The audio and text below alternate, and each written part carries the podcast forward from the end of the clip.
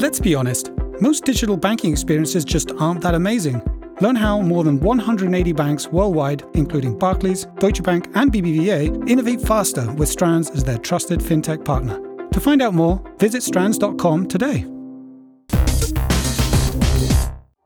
Critical mass. That's what turns the smallest ventures into life changing forces. Reach critical mass by joining Temenos Open Marketplace for FinTechs, opening up access to 2,000 of the world's largest financial institutions. Don't just take our word for it. Temenos Marketplace has just won Reader's Choice Best Emerging Innovative Technology Product and Service at the 2016 Banking Technology Awards. Join Temenos now. We make the money go round.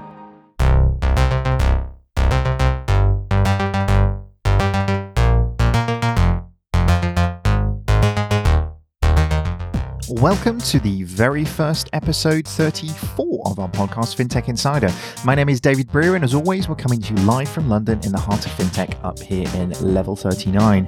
Well, what is in store for us in 2017? Today, we will be breaking out our crystal balls and trying to figure out what the prediction should be for 2017. The gang is all here. Joining me, I have Jason, Simon, and Chris, and we also still have with us Dave Birch, Director of Innovation at Consult Hyperion, and Ben Brabyn, the Chief Executive of Level 39. Hope you guys enjoy. Simon, maybe let's start with you. What do you think 2017 holds for us? So purely in fintech terms, I, I, think there's a couple of things. There's uh, there's PSD2 and blockchain are going to be the stories going into next year. We can't get away from them, even though Blockchain itself is in the trough of disillusionment, as Chris pointed out earlier. I think that's the perfect time for people to be getting on and doing real things because actually the pressure has now gone away. There are some things you can see in the tea leaves already. Euroclear announced they're going to be doing gold trading. The Royal Mint has started to look at this. Um, you were seeing it as well, uh, kind of in, in, more global forums, that there are the beginnings of gold and bond trading starting to happen. T0 has now launched, which is the uh, kind of overstock.com attempt to take back how shares are issued. That is now a real in market product. None of these things will have scale. None of these things will be kind of generating massive amounts of profit, but they will be real. So I think, you know, for all the people decrying where's the use case with blockchain, there's your answer. But the next thing they're going to start moaning about is it's not making any money. And they'll be right. It won't be making any money. But actually, that's not the issue. Startups don't make a lot of money for the first couple of years, but that doesn't mean it's not significant. So, one to keep an eye on. On PSD2, uh, I think this is going to be the, the big disappointment of the year. Um, I think nobody's going to use APIs because everybody's APIs are going to suck. Um, and I think the only way APIs would ever really start to get off the ground is when the challenge banks or digital banks or whatever we want to call them start to hit scale and, and it can really get them moving. And then lastly, I think the macro trend is you know, really around um, the US market change and the Chinese piece. So um, look to China for fintech and look for more amazing things coming out of there and look to the US for deregulation and, and the chaos that will ensue.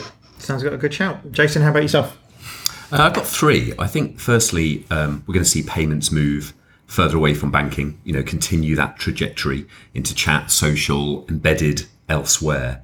Um, and I think we'll also see point of sale lending sort of take hold connected with that. Um, it just doesn't belong in a banking app, it belongs where customers are. So I think we're going to start seeing that sort of retail finance happen elsewhere. Um, and I think that's going to be a major major thing.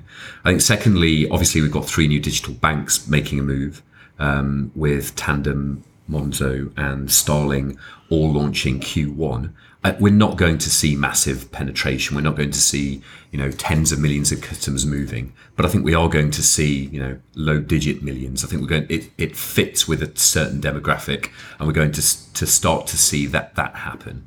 And I think uh, with that, I guess building on Simon's point, you know, they are perfectly positioned in the API space to actually use this as a customer acquisition strategy to to do that marketplace uh, thing to connect to other services with the air cover of uh, of legislation.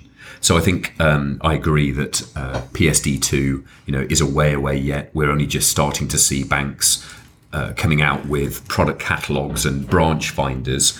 You know, midata, I think, slated for next year, which is not going to get that far. Um, but it does provide cover for these um, for these new digital banks. And then thirdly, I think we'll see a surprise new entrant telco, retailer, some kind of you know third party player with millions of customers coming in.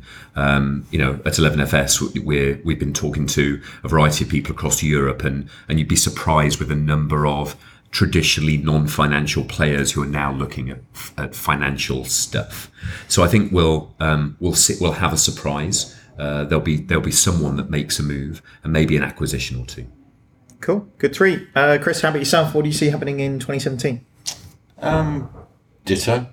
no, I mean, I certainly think that there's going to be a lot more pressure on um, US to open up the markets, as I mentioned earlier on, with financial innovation now, um, comprising PayPal, Amazon, Apple, Intuit, and Google. Um, I think equally we're going to see a lot of things happening that are unexpected. Um, which we talked about China earlier, um, but I'm really intrigued by Africa and India as well in terms of the things that are happening there, uh, building models that are financial related, but because they never had these markets and structures that we've had, they are just creating completely new things. I mean, we've seen the cash um, sort of closure almost in India to try and move people towards electronic money. Um, and you know maybe India becomes one of the first cashless societies, well before America, which is still heavily cash and check based. Um, so from an innovation viewpoint, I think uh, you know, watching those markets, we'll start to see some real robust models of financial exchange occurring with technology from those markets that we can then probably start to see replications coming into Europe and America from those markets. Mm. And in particular, I think 2017 will be the year of machine learning and deep learning. Uh, and the reason for that is that uh, I talked to a lot of banks about you know, distributed ledgers and blockchain structures. And as we've said, it's, it's, kind of still experimentation. It's still doing real things, but it's really going to be in the background, bubbling away. And at some point, suddenly overnight, it'll explode, and we'll all go, "Oh, look! It's changed the world. Where did that come from?" Um, but the banks are saying to me that rather than investing in blockchain, which is a shared structure, they would rather invest in um, using their data and leveraging their data using machine learning, deep learning, artificial intelligence technologies, because that's stuff that can give them real low hanging fruit data differentiation. And so building that into their networks and using the data effectively is definitely on the bank agenda and investing in that capability is uh, going to be happening in 2017 big time. Uh, great. Ben, how about you? What do you see happening in 2017? Well, I think um, I'm going to offer a prediction and then also a prescription. Um, 2017 is going to be a difficult year for a great many people. It's going to involve uh, the collision of their aspirations with the challenging details of implementation, and that's particularly true politically and socially, uh, whether it's in the United States or in the United Kingdom and in several other parts of Europe. Um, a great many expectations rest upon administrations uh, not yet in place or clauses uh, that have not yet been um, implemented. And uh, so Article 50 looms for the UK. Um, and the new administration in the US, of course, has, has, has set great expectations. Um, I suspect that for many organizations in, um, in finance, established incumbents in particular, that's going to present a really substantial burden of, uh, of, of engagement. The, uh, the swamp is to be drained, and, um, and of course, for many people, that's going to involve some very fundamental reevaluations and repositioning. Uh, and while smaller and earlier stage organizations don't have quite so much history to, uh, to reposition, uh, there is real opportunity in this. There's real opportunity whether you're an incumbent or uh, a new entrant. And that real opportunity, I think, is in, in seeking to occupy the, uh, the middle ground, the ground where optimists seek to build consensus, where financial services and fintech are seen to be uh, allies and friends to people who are otherwise divided. Uh, this is um, this is perhaps a little utopian, but the opportunity here to be ruthlessly pragmatic is to build consent where it currently doesn't exist, because the, um, the, the, the, the divisions are really problematic for a great many of your prospective customers. And um, so anyone who can offer a unifying message has a great deal to gain in 2017. Agree with that. Very good. Uh, Dave, lastly but uh, not leastly, um, what, what do you think is going to happen next year? Well, I think that. Um, I mean, con- Consult Hyperion is too small to be a statistically significant indicator of IT spending. But I think we do have a role as a, as a kind of barometer or a weather vane. I mean, the, the things people spend money on with us for new technology, I think, are an indication of where things are going. So I think it's useful to sort of look at areas where there's interesting new stuff going on.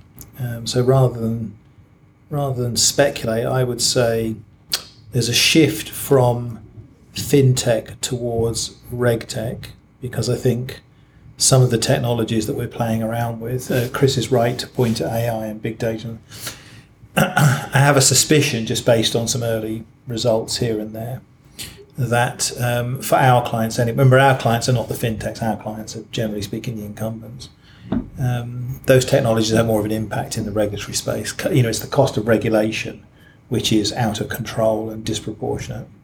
So I think I think we'll see a shift in focus from fintech towards regtech because it's regtech that will generate the. Although of course that requires coordination, but that will generate the benefits. And actually, I agree with both of you because I think there's an inclusion aspect to that because that's part of the part of the regulatory agenda, and we have to find ways to, to deliver that.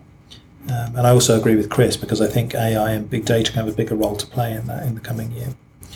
Um, the second thing, and you'd expect me to say this, is identity. One of the big barriers to improving things in the regtech space is the lack of an identity infrastructure.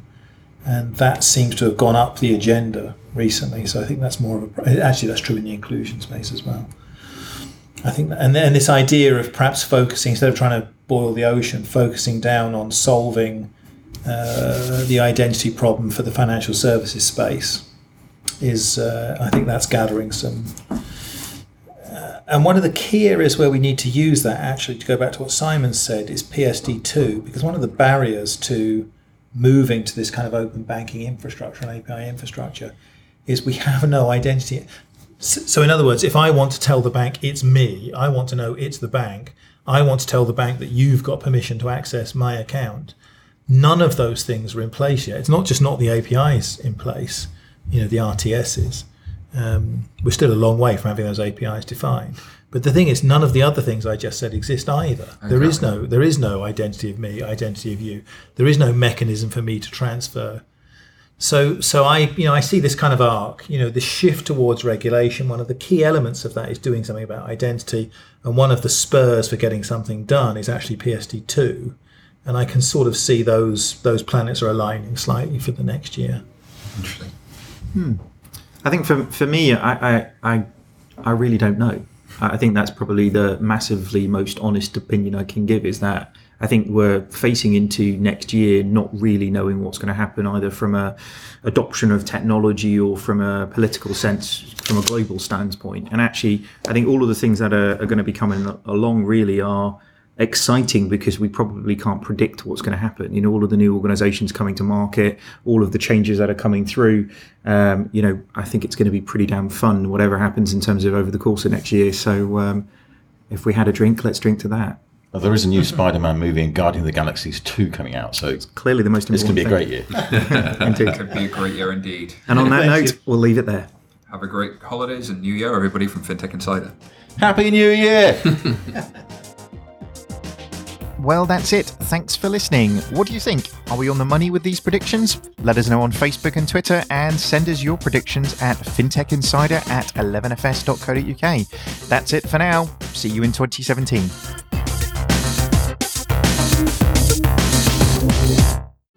Keeping up with all the noise and news from the world of financial services isn't easy. It's easy to get lost in buzzwords, jargon, and industry speak, so sometimes you just need a quick human rundown of the biggest stories. Well, you are in luck.